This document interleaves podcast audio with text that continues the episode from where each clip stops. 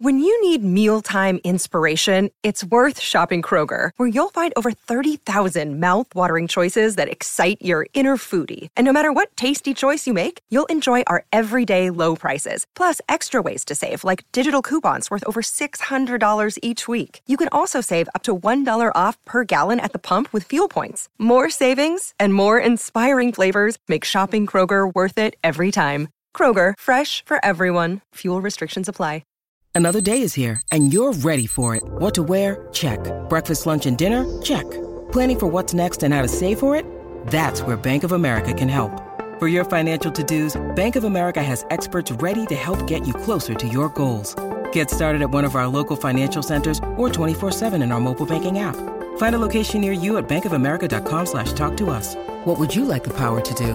Mobile banking requires downloading the app and is only available for select devices. Message and data rates may apply. Bank of America and a member FDIC.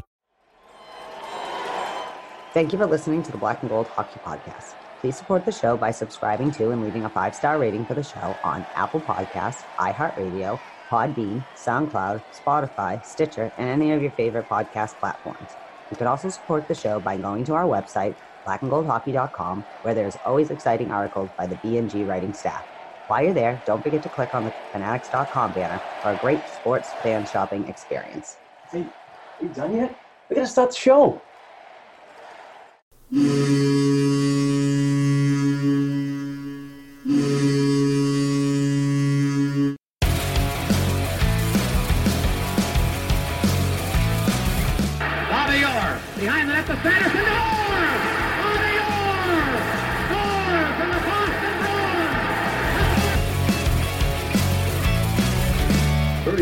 Left in the period. The Bruins are shorthanded.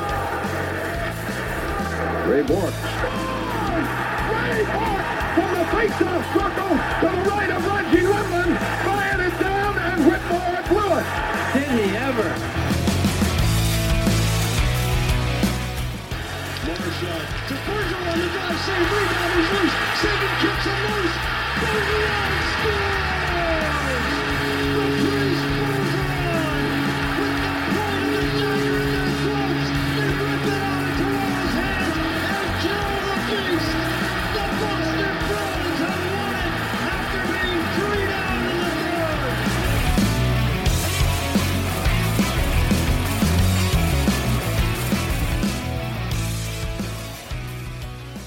everyone's fans, got a little special uh, nugget here. Uh, Joe Chanelski from the Black and Gold Hockey.com, our very own affiliated website of this Black and Gold Hockey podcast, is joining me today on kind of a roundtable kind of thing we're doing with the fans. And uh, I encourage people that if I send out links, uh, please get involved. You want to get something off your chest about the Boston Bruins, about something they're going to do, what they're not going to do, how they're going to do during the season. Your voice is welcome here throughout the season. So, Joe, welcome to number one. Welcome to the team. Uh, I, you're great asset so far, and um, really looking forward to more um, more of your content. But more or less, I brought you on here too, just to basically talk about whatever you want, whatever's like really hitting you in the uh, in in the wheelhouse right now. So, Joe, welcome. All right, uh, Mark, thank you. Appreciate it. Uh, appreciate everything, actually. Appreciate you letting me join the team and uh, also to talk today. Um, uh, a, a topic near and dear to my heart is uh, is uh, Danton Heinen. so uh, I don't know if you want to discuss that or not, but uh, and basically Danton Heinen, or maybe what the uh, what the top six uh, is going to look like for uh, Boston in a few weeks. Um, I actually talked about Danton Heinen on uh, uh, Die by the Blade podcast, an SB Nation thing last night um, with uh, this this guy Anthony. I can't say his last name. God, I'm terrible with names, but um, he was asking me about my breakout uh, candidate for the season, and mine was Danton Heinen because I do believe that he's got some some tremendous um, offensive capabilities, but it's just where he's put. I think that he's he's that um, you know that that player that can play in so many different areas, and you can plug and play him on the first, second, third line, even fourth line minutes if needed. But I just think that by moving him around like that, he doesn't have time to create any chemistry. So um, with Charlie, and I, I mentioned this on that podcast too, by the way, and and, and I said that um, you know if we were talking about Danton Heinen's money and the involvement with Carlo and McAvoy, I wouldn't have signed. I wouldn't have resigned Danton Heinen. I would have used all available funds to take care of that back end first, and then worry about Danton Heinen's, the Brad Ritchies, the Par Lindholms, and so on. So your thoughts? Um, I think that the I think that the Heinen contract, I, I think I believe it was a fair deal where he slotted in. I understand where you're where you're coming from with your opinion on that, but um, I think that Sweeney probably knew that he'd be able to get Heinen done and get him slot him into that uh, the the money area, uh, a fair area where he thought he would. And uh, I, I mean, I agree with your assessment with him as a player. I, I think that he's a, he's a chameleon. Uh, you can you can put him wherever you need to put him, and I, I actually think that that works against him to a certain extent. Uh, I think Jake DeBrusk, he, who he gets compared to a lot because they're similar age and, and came into the you know the league around the same time. DeBrusk has basically been stapled to Krejci's hip since the first training camp he came up. Yep. And I think that in large part has played to him putting up uh, better offensive numbers than Heinen did last year as a rookie. Uh, you know, Heinen, Heinen, they moved him all over the place and he put up better numbers than DeBrusk did. And then last year, the roles of, kind of reversed a little bit. So I think his versatility hurts him. And um, I think he, for me, I look at the the games when Pastrnak was hurt last year, the uh, 16 games, and he had a goal and 12 assists in that period and that that that line was better defensively with him on it and equal offensively to when Pastrnak was on that line. Um, I'd like to see him in that spot this year, and I'd like to see them drop Pastrnak down to the second line with Krejci. I think I think it's Krejci's. To me, he gets a lot of grief, and Krejci's amazing for what he has done with the talent he's got uh, over the last few years. I think if you gave him someone like Pastrnak and let them play together, um, develop some chemistry. I think you could see really good things out of that line. And I think that as long as Marchand and Bergeron are together and you have a smart wing with them, uh, I think that line's going to produce too. Yeah, absolutely. Um, I I like the idea. Wait, wait. I like the angle that you're coming from um, with the line combos, but eh, sometimes I want to see some changes too. Um, and, and I know I'm going to get killed for this, and I have in the past, but I, I would like to see Krejci jump up to the first and Bergeron to the second. I just think that the playmaking abilities of David Krejci are a little more better than Bergeron. Bergeron's more of a finisher to me, and and and having him in between the likes of uh, Heinen or or Senyshyn or uh, and DeBrusk or whoever works out in that combo. I mean, I'm not a big line comp, you know, prediction type of guy, but mm-hmm. I, I just think that, that that that would create another just dynamic line, more secondary scoring. I know it sounds crazy, but I mean, was that? No, you, it's not. I don't think it's crazy. I mean, I think the last year you saw. Are you so? Would you be an advocate of putting uh putting uh, Krejci between Pastrnak and Marchand? Yeah.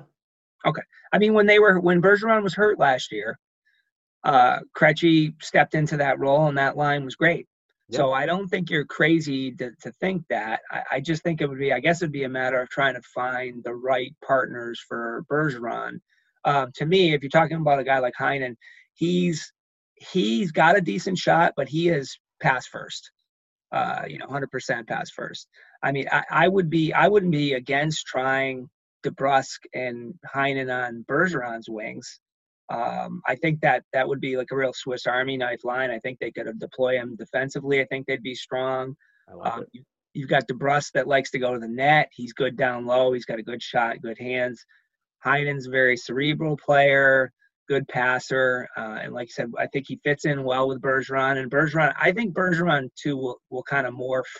Um, like you said, I think Bergeron – if you tell Bergeron to go out and you tell him I need 35 goals from you this year, uh, or and, or if you say to him I, I'm good with 20 goals, but I need you to be a defensive shutdown guy, I think he can do either either one.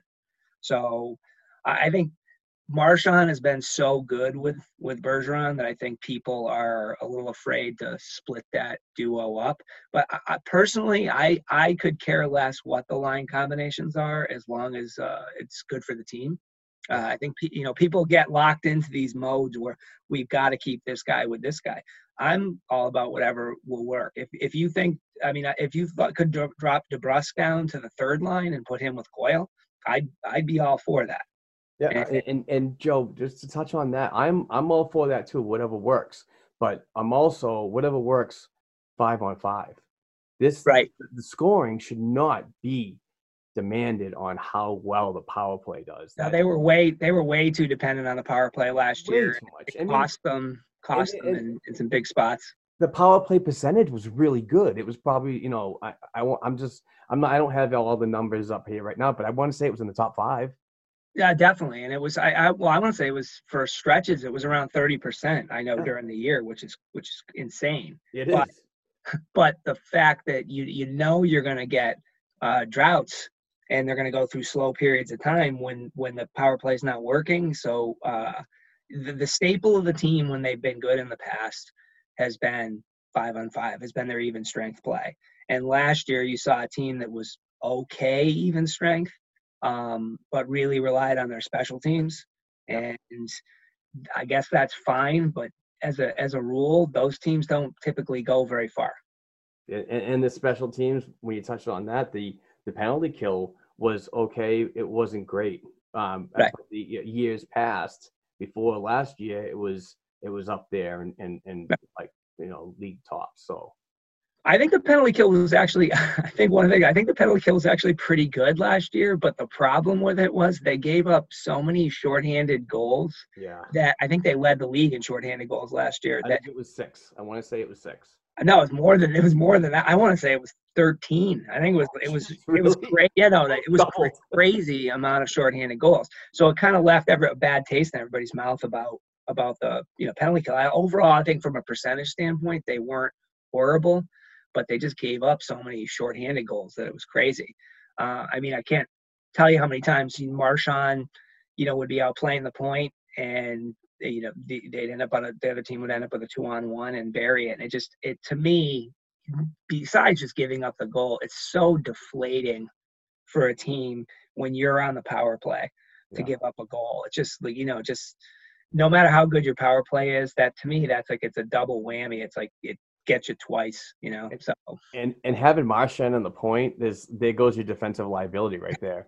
I mean, Marchand is so good with the puck and everything, his puck possession, right. but his two way game, even though he's on a line with the best two way player in our eyes, a little bias there, but you know he he does have some uh, defensive liability. So I don't like seeing that on the point. I know, I know that they try to make do the best and get the best players out there, but sometimes uh, decisions like that are there's a fumble that's going to happen. There's there's no situation that's going to be perfect out on the ice. Right. I mean, Marchand's an excellent special team. He's an actual ex- excellent penalty killer. Excuse me, but uh, but he's a forward.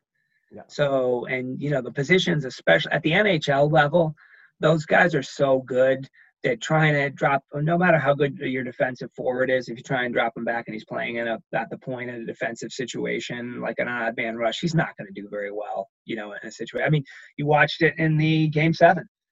Uh, Marshawn tried to come come back you know, he, he was back on the back check and that, that play, and then basically that was that was the game there.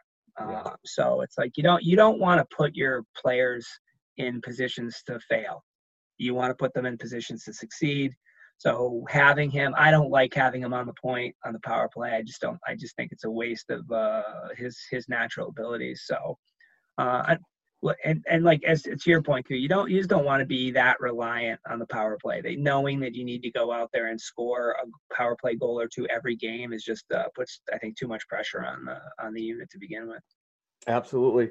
Uh, Joe, you're a big prospects guy. I'm gathering from our interview process when you came Yep. to blackandgoldhockey.com. So the uh, prospects challenge uh, starts today. Um, I don't believe the Bruins are on till tomorrow when they play uh, Pittsburgh.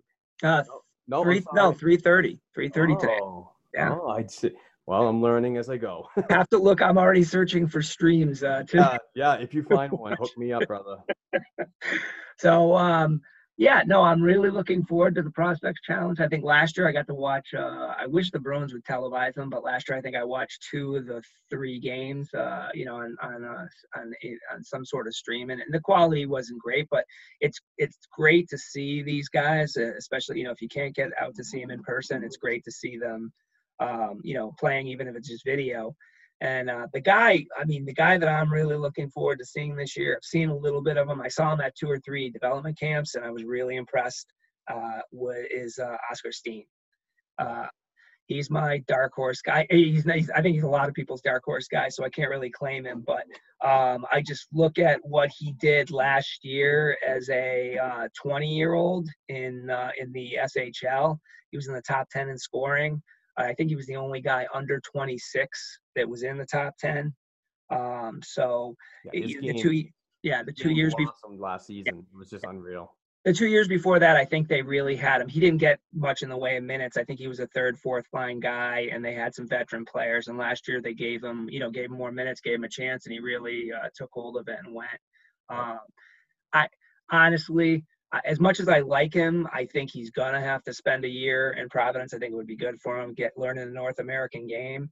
Um, but I mean, I'd love to see him come and grab a spot out of camp. I just don't know how realistic, uh, you know, that is. I, I, think you're looking at the guys like Senyshyn and Frederic and some of the other players that have been in North America. They're more acclimated to the game. I think those are those guys are probably going to be the guys that you'll see make the make the jump if anybody does.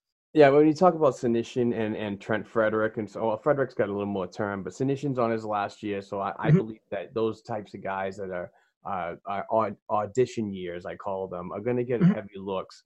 Guys like Steen are probably, I'm most likely going to be in Providence for that one year.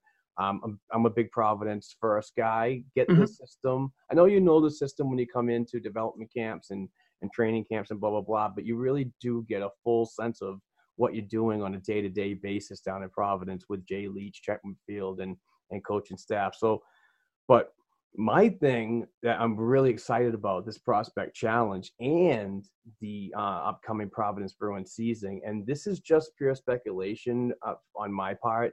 I'm not saying I'm not doubting. I'm not being the Debbie Downer of prospects. I know you guys all like the, you know, the uh, the the the shiny new toy and you know, he should be in the NHL as, as soon as he leaves the podium. But I'm really excited about the speed factor that's going to be added to the AHL Providence club. And that's highlighted by Oskar Steen and Pavel Shen, Jack Studnicka, um, and um, Anders Bjork is a fast player. Trent Fredericks is, is a rugged, rugged forward. And and new addition uh, to and signed a two year deal is Samuel Asselin. Um, mm-hmm. I, I think this Providence team and if Senyshyn comes back uh, from the uh, NHL back down to Providence, that addition on the speed factor, it's just gonna, it's just gonna, it's gonna put it over over the top for me and, and, and a smile from ear to ear because I just love this shit. But um, it is going to be a real pleasure to see all these guys. And like I said, I'm not sure where Studnicka is going to go. I'm a, you know, I'm like you on on on Steen. I'd, I'd like to see Studnicka play a full season in Providence, just like Jake DeBrusk did and then right. bring, bring them up. I think roster availability up the middle is going to be better in a year or two down the road for him to really slide right in and not be, you know, not have to like fight for a spot with a contracted player already. Right. Um, no, I totally agree. Totally agree. Any trends. Any trends with the when the Bruins yeah. don't want to play, you know, high profile players. They they they're thinking about the paycheck first and not not who's better. Right. I no, I absolutely agree with that. I I mean, I love the uh, people forget because it's such a uh, what have you done for me lately society we have now unfortunately but if you look at the i mean the great red wings teams the cup teams uh, the datsyuk zetterberg uh, you know teams uh, of the early 2000s and that those they let their prospects percolate in the AHL. Grand Rapids, year in and year out, had unbelievable teams and it was because they had these guys that were 24 or 25 years old uh, prospects you know detroit prospects that were playing down in grand rapids. And then when they brought them up um, you know they were ready to play nhl hockey. Um, i understand that with the three-year elc and with the second contracts that are being handed out now that uh, people uh, you know that you they want to see something from these guys quickly. But Um, it's not the end all be all. You know, if you have, it's not the end of the guy's career if you have a 23 year old or 24 year old that's in the AHL. Um, I mean, like case in point is uh, is Senyshyn. I, I I'd like to see him this year in a third or fourth line role. Um, I think he's got the physical tools to do it. And as you pointed out, he's on the last year of his contract. I'd kind of like to see what he can do in the NHL this year. Me personally, I'd rather see Senyshyn than say uh, Brett Ritchie, you know, who, who the you know the Bruins signed. Um, I, would much rather see him uh, in the you know in the NHL this year um, than over a guy like Ritchie. You've seen you've seen Ritchie. Ritchie's been in the league for a few years. You've seen what he's done. I'd like to see what Senyshyn can do. Um, so, as far as Providence goes, I'm I'm pretty excited about the the prospects they have uh, down there this year. It seems like it seems like we say that a lot, but I mean you're going to have um, you know you're going to have whoever on the on the back end you're going to have whoever doesn't make the team which is most likely if they get McAvoy and Carlo done you're going to have Vaakanainen and uh, Lauzon and Zboril down there and uh, Cooper Zech and then uh, you know up front the guys that you mentioned already it should be a pretty I mean it should be a pretty exciting team to watch. Um, you know they have some guys like Paul Carey uh, for you know can provide some uh, leadership you know, for them. And he's a good, good AHL player. But I, am excited to see what what they can do this year. And and with the loss of um of uh, Jordan Szwarz, who was cowardly, and I will say that cowardly left the Boston Bruins organization on a very unpleasant term, in my opinion. Um, the gentleman was asked to be a black ace. That is a huge honor.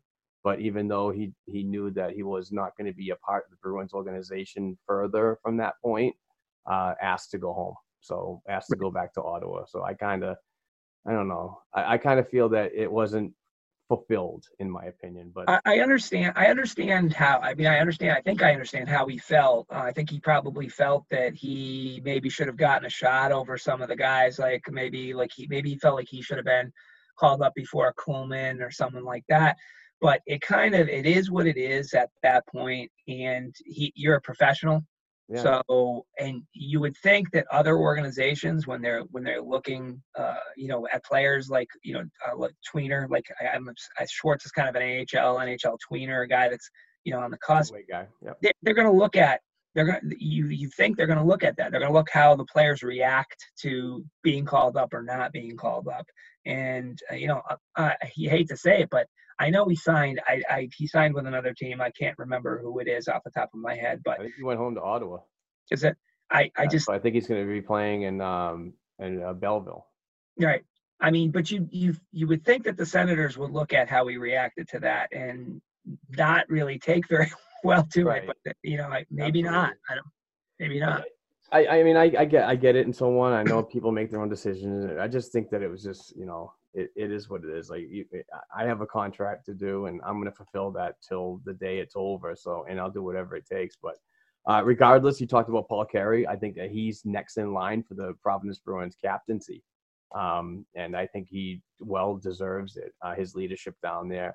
Um, Zach Senyshyn, like you like you mentioned earlier, has has praised him, Szwarz, and other members of uh, the the veteran staff down in down in Providence. That you know this is how he basically got to be who he is and and got him to the level that he got uh, two games last season. So uh, he he's very high on on tutelage and so on and where it comes from and and you know always giving respect to the ones that are, are giving you advice. So yeah, I I think that there you know people have to know their you know these athletes have to know their roles and eh, like I know every one of them has the dream of playing in the NHL uh, but at a certain point, um, and you see this with a lot of the veteran guys that are in the AHL, the guys like Carey, that they kind of understand where where they are in their careers and and what their you know what their role is, and they try and make the most out of it rather than kind of fight against it.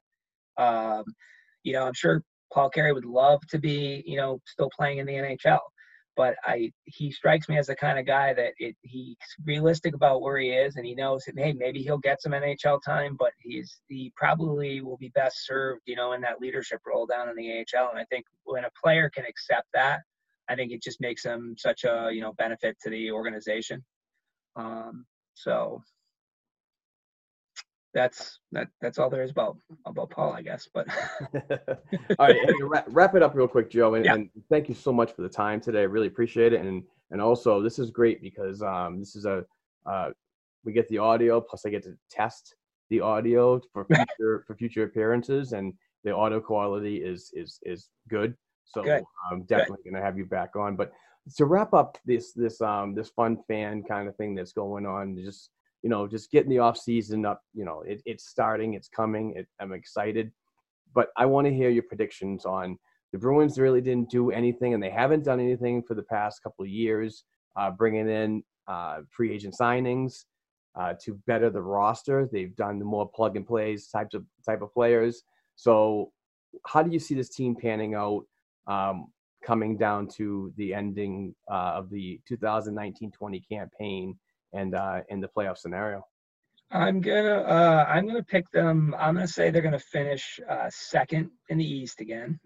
Nice. sounds like a sounds Right like a broken Bay, right? a broken record behind Tampa Bay. I, I just I don't I look I know the Bruins haven't really improved, but I don't and I know Toronto fans are you know that they they think that they, they've improved, but I, I look at that defense Yeah, so and I don't. It's still not very good, and they're going to rely on Andersen, uh, you know, a great deal. And They I still just signed Jake yet. I, I and I don't think they're going to. I think the, the rumor is that he's going to sign with Montreal. Ooh. So I think that I think that the Toronto is kind of I think Toronto is kind of where they were last year. I think the Bruins are kind of where they were last year, and so I think it's going to be a second, third uh, finish for the two of them. And unfortunately, uh, they're going to face each other again in the first round. Um, I think a lot is going to depend on uh, the one maybe one or two young players like an, a Bjork uh, or someone stepping up or a Heinen stepping into the top six and uh, taking that role. And then uh, Don Sweeney seems to treat his first round picks like you know parts of his body. Uh, you know, he gives one up, it's like cutting an arm off, and I, I he just doesn't do that. So I think he's going to do the same thing that he did last year. I think they're going to look for, you know, he's going to try. They're going to try and get into the playoffs, and then at the trade deadline, I think they're going to look at, you know, they're going to have three quarters of the season to see what their what their areas of need are, and if they, they're probably hoping they don't have to go out and add. But I think that's going to be the they're going to have plenty of time to do it internally too. But if Right. it comes down to the the eleventh hour and you need to do something like they did with the Rick Nash back in the day, Right. You know, and, but you you have to be there. You have, I mean, you have to be there so close. If you're like out of it and and mathematically it doesn't look like you have a chance, don't bother. Don't bother risking your future with the first round pick just to right. somebody on the rental. I think they really expected when they did that. I think the fact that Sweeney did give up a first round pick to the Rangers, I think they were really hoping that Nash was going to come in and be a big difference maker. And who knows, he may have. He got he ended up getting concussed by uh, Injuries Tampa happen. Bay, yeah. sucks. Bay game. But so, that, but for him to do that, I think they really thought that that they had a shot, and I think um, they he probably thinks they have a shot this year. You got you look at the next couple of years with Bergeron and Krejci and uh, and Chara this year, and they've got to try and maximize that. But at the same time, you don't want to give up uh, too much of your future. Um, it's a really uh, fine line. Awesome, Joe. Thank you so much for the time. I really appreciate it. No problem. Any anytime. We're going to be doing this again because, like I said, it tested the quality of the audio and everything is good. So Great. No, I had a, I had a great time. There's nothing better than talking hockey. awesome. Thank you very much. And uh, Yep. we'll be back with another guest sooner or later. All right talk to you later.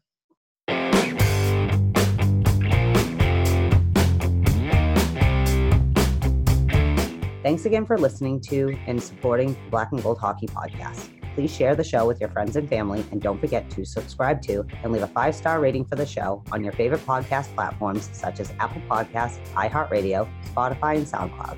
Between shows, help us keep the Bruins talk going by visiting our website, blackandgoldhockey.com, by sending an email to blackandgoldhockeyblog at gmail.com, and by following the show on Twitter at blackandgoldpod. Peace out.